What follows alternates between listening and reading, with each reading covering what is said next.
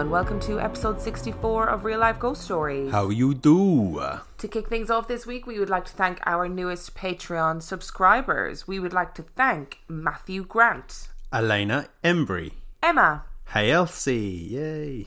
Is that Elsie from Instagram? That's uh, yeah, she's uh, the the the baby, the, the best comedian on the internet's mum who does makes jewelry. oh, yes. And she does make gorgeous jewellery. Hey, Elsie. Joe Smith, Ali M, Heather Harris, Nikita Charlie, Jamie Chambron. Cambron. Fuck's sake. which is so close. Jamie Cambron. Maddie, Liz Peterson. Kaylee Hendricks, Melissa Sternberg. Alice Cox. Sarah Noonan and Kieran. Interesting little fact: I lived with Sarah Noonan Oh, when I lived in Dublin. Hi, go. Sarah Noonan. Uh, Kayla Cof- Co- Co- Coughlin. Coughlin, thank you. Sarah Harvey, Tonya Fuentes, Dylan Kay, Ian Shrivers. um, and I think it's Nikita Charlery. By the way, sorry, Nikita. Ah, yeah. What did I say? got it all Charlie. wrong. Yeah, Yeah, I just didn't see that. Oh, I'm sorry. yeah. We're not very, we're not very adept at this, aren't we? So thank you all for being our gorgeous Patreon subscribers. We really appreciate it, and we love you. And one week we will go through it all the way without making any mistakes. I'm sure. Our film review this week is Signs. Signs was released in 2002. It has 6.7 out of 10 on IMDb and 74% on Rotten Tomatoes. Would you like a little synopsis? yes, I would like a little synopsis. Everything that farmer Graham Hess assumed about the world is changed when he discovers a message, an intricate pattern of circles and lines carved into his crops. As he investigates the unfolding mystery, what he finds will forever alter the lives of his brother and children. A unique story that explores the mysterious real life phenomena of crop circles and the effects that they have on one man and his family. What were your thoughts on this film? I thought it was quite an interesting religious movie, really. It's such a religious film, isn't it? It's not really about science from aliens, it's about science from God. That's the actual story. And I don't know if whether watching it as an adult, like this film fucking traumatized me when I was a kid. Like I can see why. traumatized I me. can see why. I was so frightened of it back in 2002 when it first came out. But watching it, rewatching it as an adult, I was like, this is a film about faith. Yep. And I just had never made that connection before. So it's a religious movie with some weird, Aliens. well, some re- weird religion to it. But it starts with him as you still, one of the first things you see is him in a priest outfit, isn't it? Like very first thing is like I think on the opening sort of segment of the um, titles and that, and then you find out that he's lost his faith, he's not a vicar anymore, and then stuff happens with aliens, and then it turns out all the things that he thought were bad all happen for a reason, so that he could defeat aliens. Yeah, pretty much. I mean, that's that's pretty much it. Do you want to give it a mark out of five? Or I feel like it was just like I don't remember that particular biblical prophecy about the aliens coming. Um, but do you not Revelations? oh, is no? it no? Okay, uh, but it was uh, yeah. It's, it's it's it's an all right movie. I don't like. I didn't like it the first time I saw it particularly. Um, I maybe enjoyed it more this time round, but it's not one of my favorite films. I don't know why. I just didn't. I I am a big fan of this movie. I don't really know why because I do obviously hate aliens. Do you know I like this movie because it starts very quickly. It does. The one of the first things that happens is there's a big crop circle in this field. Yeah. And it doesn't actually slow down after that. It just keeps amping up. And I like that, you know. People have been complaining on the Facebook group about me not watching films properly. Let me tell you, I watched this film properly because it kept me entertained the whole way through. It I'm doesn't- going to keep interrupting you. It does its exposition during the film, doesn't it? Like during Yeah, the it does. storyline, not at the beginning, which is quite nice. And you still get that exposition, which is really good. And I guess it's really a film about fate, isn't it? That everything happens for a reason. Um, yeah, both both fate and faith. Faith, yeah. Um, which was quite quite good, I guess. And I, I think watching it as an adult this time round, maybe enjoyed it a little bit more, but it's still not one of my favourites. I just don't. It just doesn't get. The most exciting thing about it for me was finding out that Macaulay Culkin's younger brother, one of his many younger brothers, was in it. Yeah, he's quite good in it as well, Rory. Rory, I think his name is Rory Culkin. Um, but yeah, I wasn't. Yeah, I'm not enamoured with this one. No, I see. That's I. I really like it, and I really like the subtlety of it. I mean, until the end. The end Yeah. is shite. You know, it's one of those classic things where once you see the monster, it loses all its power and loses all its scariness. But the you know for a 2002 film, the bits, the glimpses that you get of the aliens prior to that are fucking terrifying. Yeah. They're- yeah, I know you didn't find them terrifying, but maybe it's just me. No, no, I think no, I think the glimpses. I think the glimpses of it are creepy. Like when you see the leg. Is it the leg or the arm that you see in the in in the cornfield? Like there are creepy elements to it. Um, I just I don't think you could have done this film. You needed the alien to be on screen to get the reveal about why the little girl leaves the water Yeah, but also I or think water, and as we say in English. Sorry. when we talked about it when we were watching it and and and you get to the to the end and you see the alien and you go oh that's a bit shit. They actually have the alien on screen for a very tiny amount of time. Yeah, and they put him in the shadows as well, so you're not actually looking at him in fully lit, You're which, I, looking at which a is lot a of- smart move. yeah and you're looking at a lot of reflections of him and stuff as well so you don't actually get to see him that often which I think was probably because M. Night Shyamalan was like yes I am aware that's not his name I just can't pronounce his name. Okay I'm sorry. Shyamalan. Sh- Sham, Shyamalan? Sham I don't know. How to, I don't know how to pronounce it either. Probably because M Night Shyamalan was like, this alien is always going to look shit no Yeah. matter what I do. So let's give it limited screen time. Yeah, and he is a good director. I know he gets a lot of bad press at times for being a bit odd, but I think he's actually quite a good director. He knows what he's doing. I think he's um I don't know if it was him or somebody else that that is in trouble at the moment for essentially copying an entire film. That's potentially him. Potentially, I don't know. But I um I enjoyed this film. So what what are you going to give it out of 5 I'm going to give it a three, an Emma special, as it's now known. Three I out see. of five. A 3 out of 5. So I am going to give it a 4 out of 5 because I think for its time, for 2002, it was a very scary film and I'm never going to let that go. And it really fucked me up when I watched it. I can really see. I can see up. why it would scare you. I just. I, I don't. I haven't seen Bar Aliens. I haven't seen it, which is supposed to be like terrifying. I haven't really seen an alien film that scared me. Like properly scared me. Yeah. Jump, a few jump scares maybe. I can deal with like Independence Day, like spaceships in the sky that are threatening. I can deal with that. I And don't think find that scary. But the aliens in Independence Day are, re- are just Yeah, like but you don't see them until the end. Yeah, the and they're really gross. They're not like you don't. You're just more repulsed, I think, than anything else because they split them open and all that, don't they? All that jazz. So I'm giving signs four out of five. You're giving signs three out of five. There you go. That leads us to our stories this week. Okay, so we're doing about ghosts in castles. No, surprisingly not. what do you know about the Men in Black? It's a movie with Will Smith and Tommy Lee Jones, Yeah. and the new one's got Chris Hemingway and some other one in it. Not Hemingway, Hemsworth. Don't know who Chris Hemingway is. Chris Hemsworth in it, and someone else, a famous female actor. Actor, I can't remember her name. But yeah, it's a movie. I always thought they were CIA agents, but there's more to it than that, isn't there? In- In real law, no, in actual law, I always thought they were just CIA. So I'm a bit fascinated by the Men in Black, not the movie. Although the I loved the movie when I was I younger. did like the first one, It's yeah, good film. definitely. I was always really fascinated by the Men in Black because it's this kind of Reddit, YouTube deep dive phenomenon about the Men in Black coming knocking on your door. I kind of I'm a bit like, if we talk about them, are we going to get a fucking visit? We're more likely to get the men in white coats, to be honest. Uh, that's a very good point. so I did some um, research about the Men in Black, and I thought you might like to. Um, Yeah, I love stuff like this. I know you do. I'm sorry to disappoint everybody with Dan's not going to be frightened this no, episode, not in the slightest. but I do need you to get your thinking cap on because you're going to have to think about some theories. I do need to know: are they generally all male? Yes. Hmm.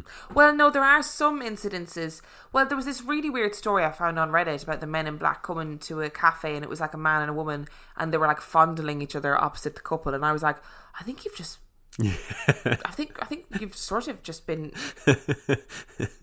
maybe they're doing one of those. Um, I think it was you were just sat with some perverts. Like or maybe it was a role play date. maybe it was, and the other people weren't in on it, and they were like, um, "Are you the Men in Black?" And they're like, "Oh yeah, is that what you're into, Men in Black?" but I read it I read that story, and I was like, I don't think that's the Men in Black, so I'm not even going to read that one out. Are you ready? Yes, I actually So- am this week. My research today comes from Thought Catalog. I've got history.com. I've got cool, interesting stuff. History.com? Yes. Oh my word! And I've also got the Guardian newspaper. Wow, so, legit. Well, Yeah. well, as legit as they come, I guess, on the internet. But Yeah. So are you ready? I am. Depending on who you ask, the Men in Black are either another nutty UFO conspiracy or they are part of a secret governmental agency designed to prevent the public from learning more about UFOs. The Men in Black always appear unannounced, are usually clad in black business suits, and warn people to give up their research into UFOs or face dire consequences. In many cases, the men in black have also seen aliens. In some accounts, they are aliens themselves, or some form of demonic supernaturals. But why would the government want to suppress information about UFOs?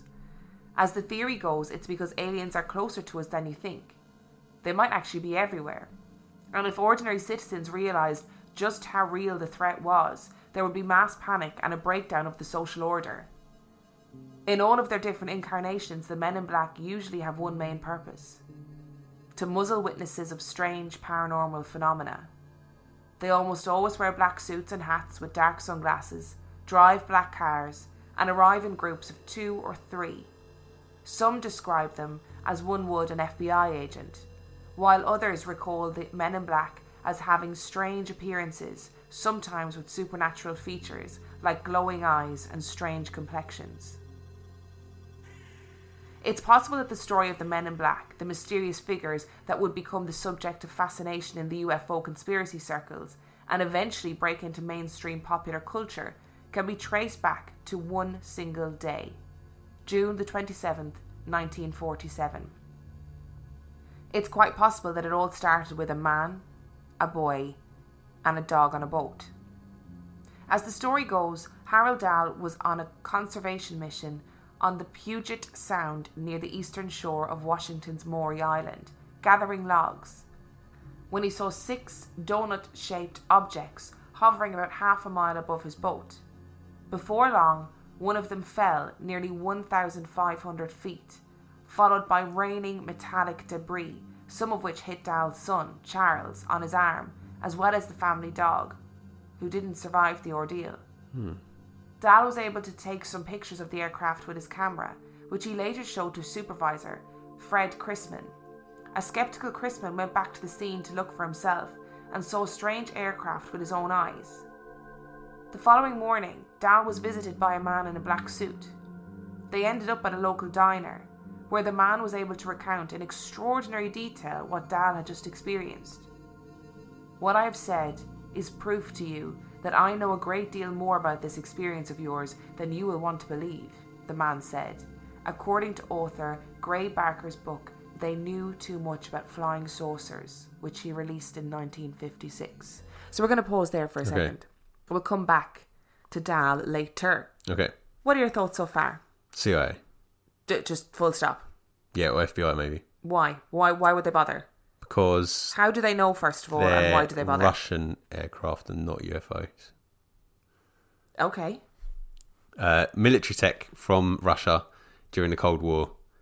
Don't want to cause a panic. Trying to shut it down. Interesting. That's my theory for that one.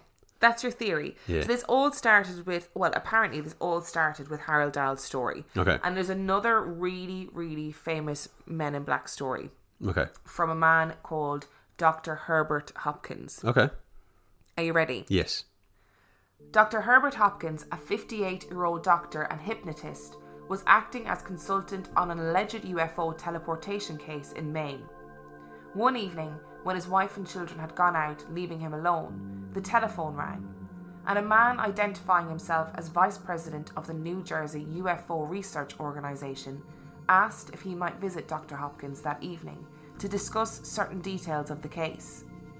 The doctor agreed. At the time, it seemed the natural thing to do. He went to the back door to switch on the light so that the visitor would be able to find his way from the parking lot. But while he was there, he noticed the man already climbing the porch steps. I saw no car, and even if he did have a car, he could not have possibly gotten to my house that quickly from any phone, Hopkins later commented in delayed astonishment.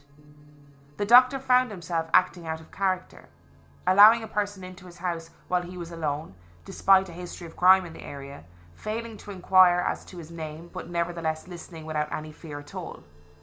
His dog reacted differently. As the man entered, the dog barked and, uncharacteristically, hid in the closet with his tail between his legs.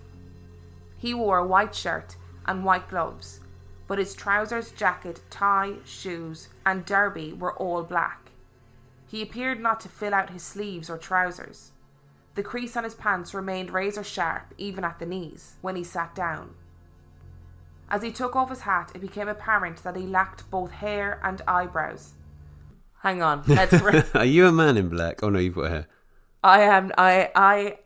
I'm devastated by the description of them as having no eyebrows. I would like to say that just because I have no eyebrows does not mean I work for a secret governmental organization. Okay, Is that true? that is true, and you know I think that's really eyebrowist or lack of eyebrowist. There are many of us out there with no eyebrows. I think it's just quite an imposing uh, look, though, isn't it? Because if you think there was a swimmer in the 80s called Duncan Goodhew who had like full blown alopecia, so he had no hair on his head or his eyebrows. Yeah. And he was just a very imposing face, just like Pierluigi Collina, that referee that's the same. Well, I guess It's just a very memorable look, isn't it? when I don't have any eyebrows on, it completely changes my face. Yeah. and I do look quite alarming. I think alarming's the right word to use. Yeah, well, I wasn't going to go down that road. I just. I um I went into work one day with no eyebrows on, and somebody literally looked at me and went, "Oh my god, what's wrong with your face?" and I was like, "I just have no eyebrows on. Okay, fucking never doing this again." I was just trying to, you know, practice some self love, not wear eyebrows in, and that's how people responded. His small nose and small ears were set low. His chin receded, and his face was deathly white, except for a vivid red gash of a mouth. In the course of their conversation, he happened to brush his lips with his grey suede gloves, and the doctor was astonished to see that his lips were smeared and the gloves were stained with lipstick. It was only afterwards, however, that Dr. Hopkins reflected further on the strangeness of his visitor's appearance and behaviour. Apparently satisfied with the information gathered from Hopkins, the man in black changed the subject. He informed Hopkins that there were two coins in Hopkins' pocket, which was correct, and asked him to remove one. Hopkins complied and held the coin, a shiny new penny, in the palm of his hand. The MIB told Hopkins to watch the coin closely. After a few moments, the coin took on a silvery appearance and then appeared to be going out of focus. It then began to fade and eventually disappeared altogether. The MIB informed Hopkins that the coin would never be seen on this plane again. He then inquired as to whether Hopkins was familiar with alleged UFO abductee Barney Hill. Hopkins replied that he had heard of Hill, but was under the impression that he had died in the not too distant past. The MIB informed Hopkins that that was correct. Barney didn't have a heart, said the MIB, just like you no longer have a coin. It should be noted that Barney Hill actually died of a cerebral hemorrhage. The MIB then gently suggested that Hopkins destroy any material he had related to the Stevens case. At this point, his speech started to slow down. Rising slowly and unsteadily to his feet, he said very slowly, My energy is running low. Must go now. Goodbye. Clinging to the railing, he climbed down the stairs, first one foot on a step, then bringing the other down next to it rather than going one foot after another like a healthy person. Dr. Hopkins saw a bright light shining up the driveway, brighter than an automobile headlight, and bluish white in colour, although no light had been present when he had arrived. Rushing to the kitchen window, the doctor looked out to watch him, but the light was gone. He ran out onto the front porch, but saw no car leaving. Not only that, but the stranger walked in the diametrically opposite direction to the way he had arrived, not towards the driveway, but towards an impenetrable hedge. The doctor went out onto the front porch to watch for him, but he never turned up. Not surprisingly, he was so scared that he willingly complied with his visitor's instruction. Hopkins sat down at the kitchen table to digest what he had just experienced, but before doing so, he pulled his revolver out of a drawer just to be on the safe side. It didn't take him long to decide what he was going to do. He went to the other room, gathered all the material from the Stevens case, demagnetized the tapes, cut them up into a thousand pieces, and then, for good measure, burned them along with some other documents related to the case. Subsequently, curious incidences continued to occur both in Dr. Hopkins' household and in that of his eldest son. He presumed that there was some link with the extraordinary visit, but he never heard from his visitor again. As for the New Jersey UFO Research Organization, no such institution exists. When the rest of the family eventually returned, they all went out with a light to examine the driveway. The only marks they found were what looked like a small caterpillar tractor treading about 4 inches wide and about 18 inches long. The driveway was so narrow it would have been impossible for any automobile's tyre to get into the centre where the marks were. They were also too deep and distinct for motorcycles. Also, of course, they were too short. By morning, they were gone, though no one had used the driveway in the interval. Not long after, Hopkins began experiencing trouble with his own telephone.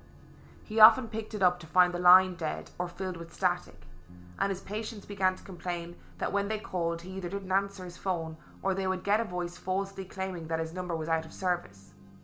On those occasions when a connection was successfully made, it was often mysteriously broken in the middle of the conversation. The local phone company determined that Hopkins' phone line was definitely being tampered with, but were at a loss to explain how or by whom. Okay. Thoughts? It's very clear what this one is. Um, it is a vampire working for the government in the UFO research department. I see. Why would the government hire a vampire to work in the UFO research department? There's very little suitable jobs for vampires, I see. Uh, government positions anyway. Do you feel like the government has a whole host of cryptids secretly working in different governmental agencies? I think the ones that can be successfully rehabilitated, probably. I think it's very judgmental for you to say that all cryptids need to be rehabilitated. Well, I think I feel like Bigfoot doing working in the mailroom would be a bit of a shock, to be honest. So Where do you think Mothman would work? um, he does aerial clearance services for space debris, Stunning. so he I- intercepts it before it I hits. heard that the Loch Ness monster works in pensions. No, you're wrong. He, Oh, really? Yeah, he does um, underwater sewage fixing. You Oh, know when I the you know the pipes that run underwater when they burst, he does that for them. The reason I say it's a vampire is because he was invited in, so therefore he must be a vampire. He had blood on his mouth or lipstick, very pale, and he he's an energy drained. I sort of feel like if you were the government and you were creating this secret agency of like secret MIB people, I, I like if if they're going to be that weird looking, why would you be arsed putting lipstick on them? Yeah, that's true actually. Unless it's a fashion statement, unless it's un, in which case, by all means, you and go for actually, it. yeah, maybe it was his choice. Maybe he looked in the mirror and he's like, I can't do anything about my eyebrows. Actually, I quite like this no eyebrows, no hair look, but I do look a bit weird with no lips as well. So yeah. So I'll just put some some lipstick lips on, on. look a little bit more. And maybe in the office, everyone was too awkward to say to him, Yeah. actually, it's not really a good look. yeah. So they just let him go for it. My other theory is a little bit more sane. Okay. I maybe it's like an alien scout. Okay. So it's like one of the aliens. Yeah. sent- Who's desperately trying to look like a human and Yeah. failing miserably. But yeah, on. and trying to send and been sent in to kind of intercept how much we found out by mistake. Interesting. Because how do Okay. you explain what he did with the coin? Yeah, th- I mean, there's also the possibility that uh, Dr. Hopkins is a big fucking liar. Or Dr. Hopkins has taken a few too many prescribed meds. And, like, you know, Dr. Hopkins is the only one that witnessed this whole situation and then conveniently had to destroy all of the evidence from the Stevens case. So I'm wondering did Dr. Hopkins' wife, right? She's like, Herbert, I cannot deal with you fucking obsessing over UFOs anymore. And in a big, passionate rage, Rage, she, yeah. she destroys all of his evidence. And he's like, I can't tell the lads that my wife destroyed all my evidence. I'll be a laughing stock. So he creates this big story about the MIBs. He's read Harold's case. He Well, knows maybe. Dahl's case. And he's like, I know. I uh, he apparently had a guy in a fucking black suit. Yeah. I'm just gonna make it a little bit more detailed. Maybe it was his wife, and that explains the lipstick. But he just wasn't aware that she wore a wig. And also, you know, would you know me when I don't have my eyebrows on? No. I often frighten you when I don't have my eyebrows often on. think it's an alien. Okay, we're rambling. Here we are. I want to revisit the Harold Dahl case. I do actually think it was an alien, by the way. The vampire thing was me being stupid, but I do actually think it was an alien in this case. Okay, so you think it's an alien in disguise? In this case, in this case. the first one was definitely CIA. So the Harold Dahl situation kind of became the foundation for the Men in Black and for UFO conspiracy theories and for UFO enthusiasts. That is their like genesis story, essentially. That and Roswell, obviously. So I'm going to revisit the Howard Dahl case. Okay. The supposed events of Maury Island have continued to fuel conspiracy theories to this day. even though a US government investigation deemed it a hoax after Dahl and Crimson later admitted as such. In particular, the mention of the man in black suit would evolve into a key obsession for UFO enthusiasts and spread into American popular culture thanks to a comic book series and a blockbuster movie trilogy.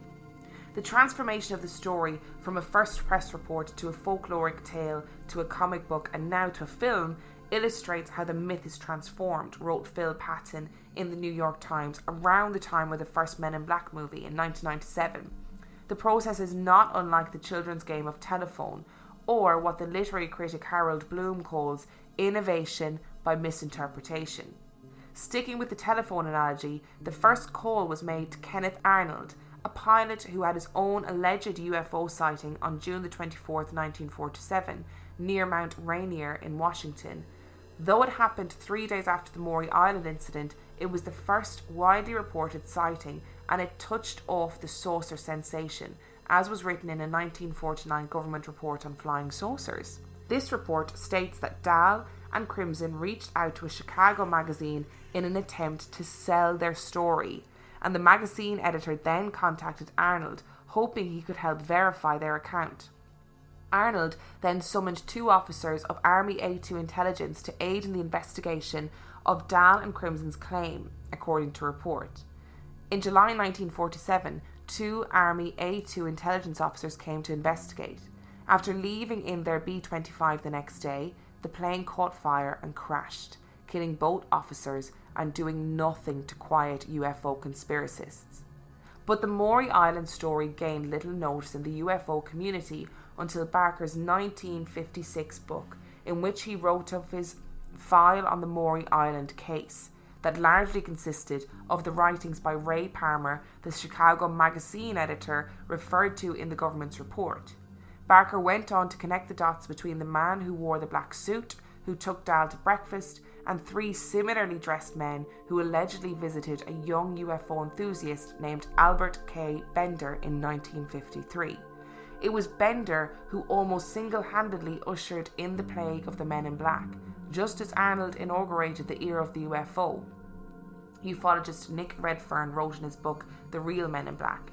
But it was Barker's book that told Bender's story, thus introducing the concept of the men in black to a much wider audience.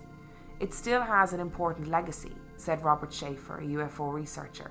Before its publication, nobody outside a very narrow group of subscribers to Flying Saucer newsletters had ever heard of Bender or the Men in Black. Barker describes Bender's visitors as three men in black suits with threatening expressions on their faces. Three men who walk in on you and make certain demands. Three men who know that you know what the flying saucers really are. Bender, in his own 1962 book Flying Saucers and the Three Men, described the MIB in much more frightening language. They floated about a foot off the floor. They looked like clergymen, but wore hats similar to Homburg style. Their faces were not clearly discernible, for their hats partly hid and shaded them.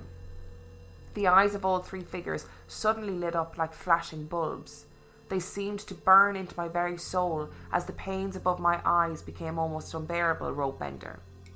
Barker would go on to write several more books related to the paranormal and UFOs, including 1970's The Silver Bridge, which helped spread the story of another popular paranormal figure, the creature known as Mothman.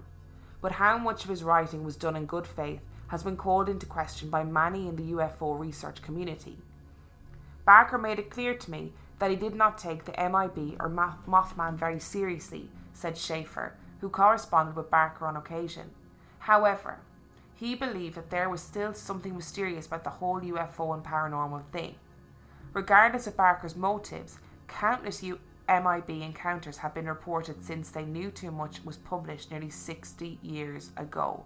So, to clarify, Hmm. Dahl's case was a hoax. He admitted as much. He admitted as much. They wanted to make loads of money. I'm very aware. I've referred to Dahl's boss as Crimson parts of the way through this, and Chrisman and others. My laptop auto corrected Chrisman to Crimson. Fine. Let's just continue. I thought it was like his code name. Very shit code name, incredibly close to his real name. It'd be like if my code name was Gemma. Yeah. well, Fucking useless. The reality is, is that there have been genuinely countless MIB reports in the last 60 years. Like countless. yeah. So what are your thoughts? well, the rational part of me, which I really dislike. You have a rational part. Yeah, it's very small. I keep it. It's one that's that. It's that small, still voice that I try and quieten down. Would suggest that it's just some. It's just leaked into popular culture now. And Men in Black show up because that tends to be the general, like the sort of go-to dress code for the FBI in this era.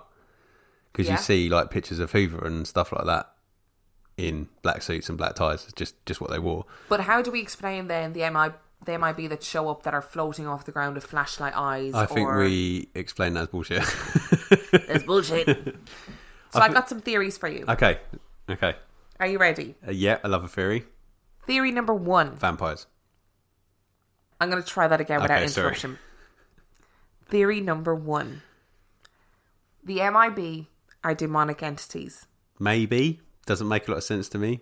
I mean, Unless aliens are demonic. They're pretty shit demonic entities if they're demonic entities. They don't really do anything. No. Just fanning around doing magic tricks. Yeah. Anybody can fucking do that. Yeah, and I don't see what the purpose of it is. You know, like demons are like to corrupt you or to lead you astray or to turn you away from God. Maybe they're like demons in training, so they're not quite brave enough to properly corrupt you yet.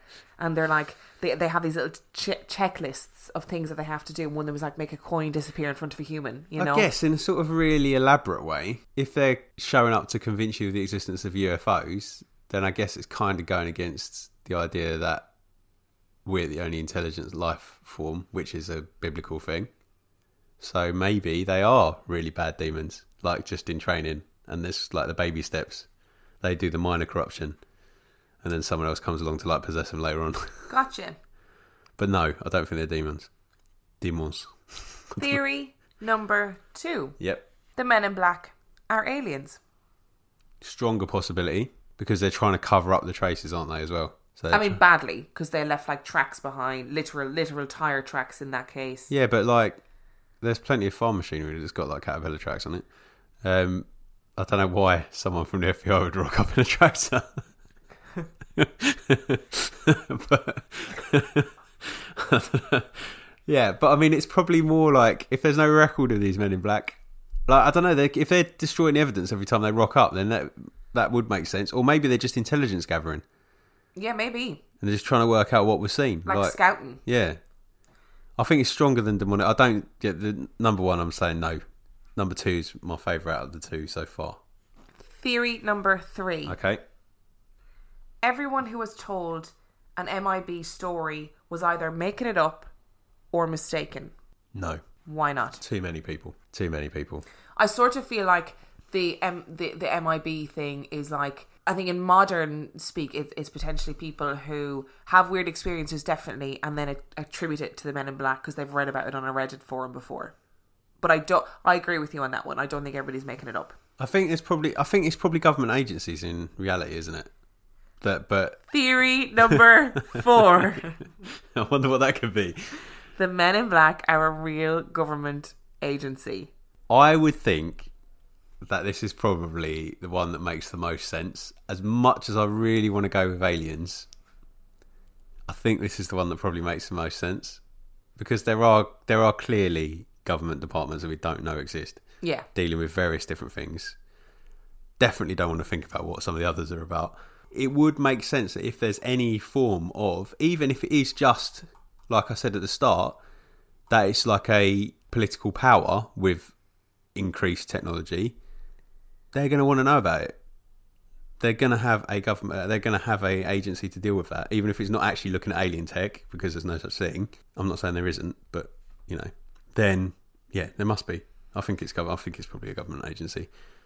so I believe the Men in Black are real, Okay. and I also believe it's a government agency. Phew, I thought he was going to say demons. Then I was like, oh my god. the reason why in my research I found a Guardian article from 2014 which was really interesting I read it and I was like this is so fucking clever so hidden among the avalanche of documents leaked by Edward Snowden were images from a PowerPoint presentation by GCHQ entitled The Art of Deception training for a new generation of online covert operations.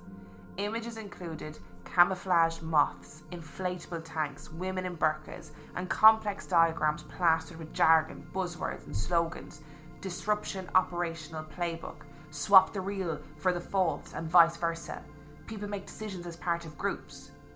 And beneath a shot of hands shuffling a deck of cards, we want to build cyber magicians. Curiously, sandwiched in the middle of the document are three photographs of UFOs not real ones, classic fakes. One was a hubcap, another was a bunch of balloons, and one that turned out to be a seagull.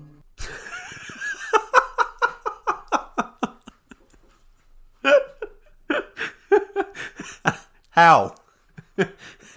That's going to be the biggest miss. Okay, the hubcap, I get the shape, balloons, weather balloons, we know. Seagull. okay, interesting. I need to look at that photo at some point. I mean, I don't know why that's so funny. Well, because it's a seagull. Have you ever seen a seagull in a suit of armor? There you go. Is it a seagull? in a This is the stupidest episode we've ever done. Devout ufologists might seize upon this as further proof that our governments know something about aliens and their transportation methods, but really it suggests the opposite.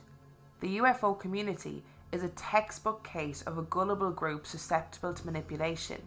Having spent too long watching the skies and the X Files, it's implied they'll readily swallow whatever snippet of evidence suits their grand theory. If there really is a UFO conspiracy, it's surely the worst kept secret in history. Roswell, Area 51, flashing lights, little green men, abductions. It's all been fed through the pop culture mill to the point of fatigue. Even the supposed enforcers of the secret, the Men in Black, have their own movie franchise. But a new documentary, Mirage Men, unearths compelling evidence that UFO folklore was actually fabricated by the US government. Rather than covering up the existence of aliens, could it be that the real conspiracy has been persuading us to believe in them? Mirage Men's chief coup is to land an actual man in black, a former Air Force Special Investigations Officer named Richard Doty, who admits to having infiltrated UFO circles.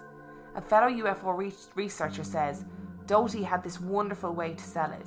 I'm with the government. You cooperate with us, and I'm going to tell you what the government really knows about UFOs, deep down in those vaults. Doty and his colleagues fed credulous ufologists lies and half truths, knowing their fertile imaginations would do the rest. In return, they were apprised of chatter from the community, thus alerting the military when anyone was getting close to their top secret technology. And if the Soviets thought the US really was communicating with aliens, then all the better. The classic case, well known to conspiracy aficionados, is Paul Bennewitz, a successful electronics entrepreneur in New Mexico.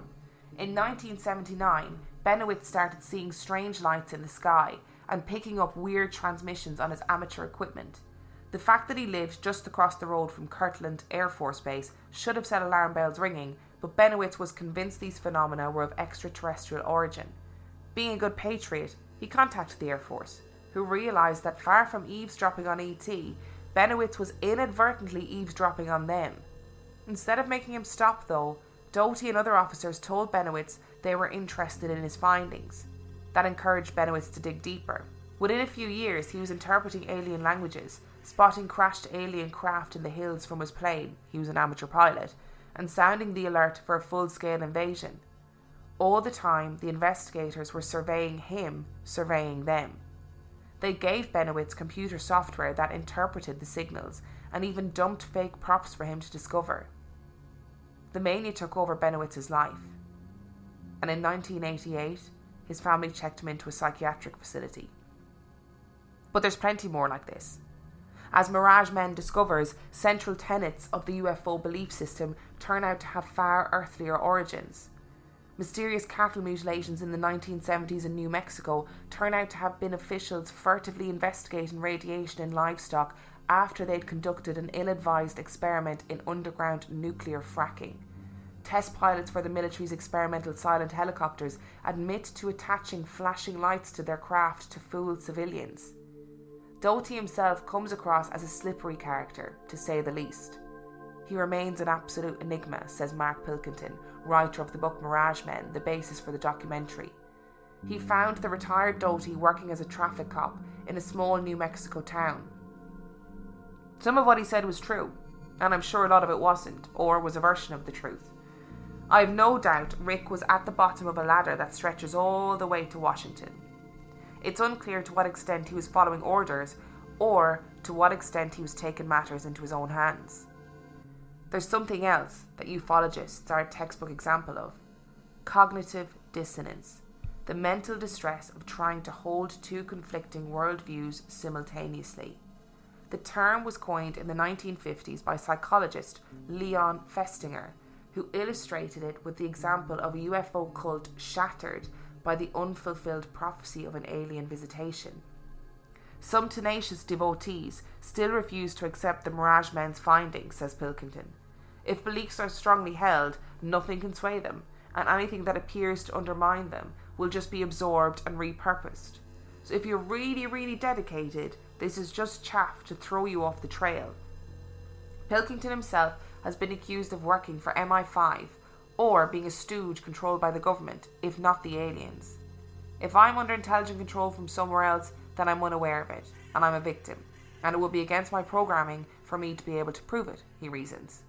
As always, in the conspiracy theory hall of mirrors, it's possible to flip the hypothesis on its head. What if the lies and hoaxes Mirage Men reveal are simply a smokescreen for the fact that the authorities really do know the secrets about extraterrestrials? What better way to conceal them by, than by getting found out in their disinformation tactics? What better way of throwing skeptics off the scent than disseminating the confessions of an ex man in black like Richard Doty in documentaries and articles in respectable new organisations, like this one? Perhaps we're no closer to knowing if the truth is really out there, but we can be sure the lies are. What are your thoughts? Okay, so this is crazy because it's just opened a can of worms in my head now. Why? Well, because you've got a choice, haven't you? It's either aliens, which is a crazy conspiracy theory, or it's the government force feeding us information to cover up their own Military. military operations, Yeah. which is a crazy conspiracy. So either way, it's a fucking conspiracy. Yeah, and the thing is, actually, in today's day and age, day, in today's day and age, is that even right? In this day and age. In this day and age, it's almost less crazy to say that you believe in UFOs than it is to say that the government's covering up a military operation or military tech or something along those lines, or is purposely disseminating information to cover what cover up what they're doing. I mean, they absolutely, like, they absolutely were. They were feeding people. If people were getting close to discovering stuff that they were creating, they'd be like, oh, it's a UFO, you say. Interesting. Tell us all about it. Let us fucking feed this mad conspiracy so that nobody knows the tech that we're making. And really, they were just like, you know, 60 years ago, they were just trying to keep it from the Russians. Because ah. I've always been convinced that Roswell was actually like a test, a, a military test flight of new tech. Really? Yeah. I always thought I've always thought that was actually the case, rather than it being aliens. But I also don't think we. Could, I, I don't think we can be the only intelligent life form in this universe. So I've got cognitive dissonance now. So have you? yes, Is your brain going to implode? because I believe You're- everything. Imagine how much cognitive dissonance goes on in my head. You are just cognitive dissonance. I believe the un the the stuff that people don't believe, and then I also believe the arguments that counteract that. So I'm believing everything. Oh, bless you. Are you actually going to explode? Possibly. Uh, someday, you're, like your hair's just gonna. Scanners. We're gonna we're gonna do this podcast. Your hair will just fall out of your head, just disappear. And I'll be like, "Oh, are you okay?" And you'll be like, "No, I'm not okay. I'm not okay with this." I just feel like obviously there's so much tech that we don't know about, and all good tech comes from the military in the first place.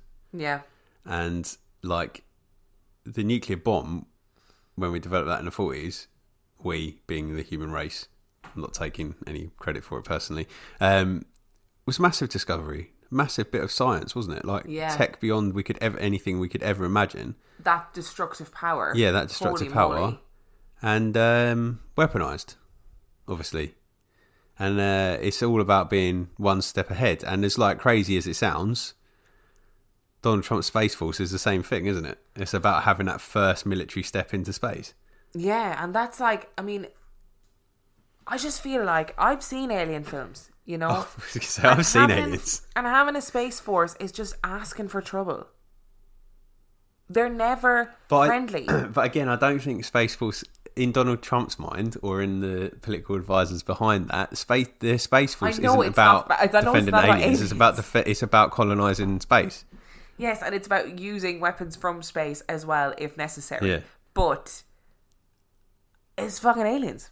You know, aliens are going to look at that and they're going to go, Earth are weaponizing space? Are you fucking kidding me? Let's Kind of like in this." science, they're coming back to wipe us out Like in science. because they gave us the tech in the Egyptian times and Yeah. we're misusing it. we are absolutely mental this episode. All they did was teach us maths, like geometry and stuff, in Egyptian times, and then they're like, "Oh man, they've gone a step too far with this maths thing. Now they're creating bombs and stuff. They'll be back. And on that note, would you like some new reviews? Let's go for it."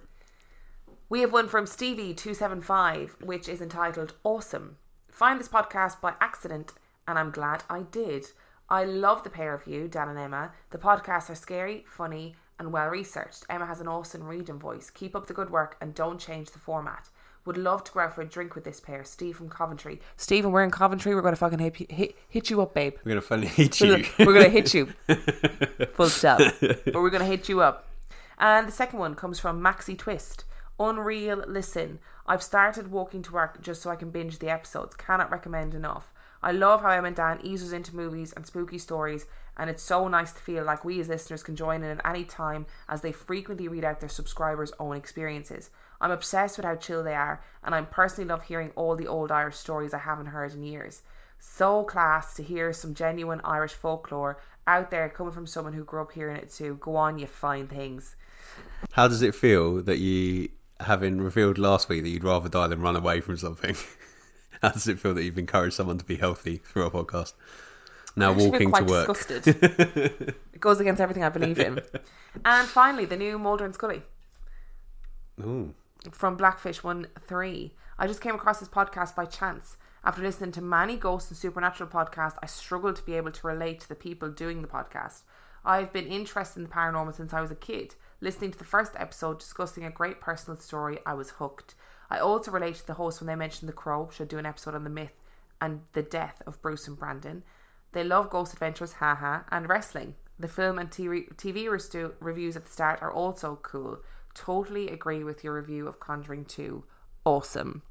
Thank you so much for your reviews. That's cool. We should do an episode. I have to say, deaths. with um, with the amount of we, we've got quite a few new listeners Yeah. in the last while. Thank you, BuzzFeed, XOXO, um, and with that comes some bad reviews. so if you enjoy our podcast, please go leave us nice reviews so that I don't feel sad when I read bad reviews. If you enjoyed this week's episode, which was completely mental, yeah, it was a little bit. I'm sorry it was so mental. I didn't expect it to be as mental as it was. I kind of enjoyed it though, although my brain is now fried, so I don't know how we're going to record all these other ones. But Well, I don't know how we're going to do it either, but we're just going to have to try. If you enjoyed this week's episode, you can come and follow us on Instagram. I'm on Instagram at Real Life Ghost Stories. Dan is on Instagram. at 50p Movie Club, You can follow us on Twitter. uh, at Real Ghost Pod, You can email us in your stories to real life ghost stories podcast at gmail.com. And you can also contact us on Facebook. We are on Facebook at Real Life Ghost Stories Podcast. That's our Facebook page. And we are also on Facebook on our super secret group, which is RLGS Supergroup on Facebook. Come and join us there. And the answer to the question is Emma and Dan. You can also join us on Patreon, where you get an extra episode a week for $5 a month. That is patreon.com forward slash real life ghost stories. I'm so glad you know all that information. I know, I 'cause you don't know struggle to remember the two bits I have to say. If we are not here next week, it is because we have been visited by the MIB. We'll um, we'll leave a, a distress podcast to send out. Yeah, we'll leave a little SOS. beep, beep, beep, beep, beep, beep, beep, beep. And you'll all know to come looking for us. And on that note, we shall see you next week. Bye.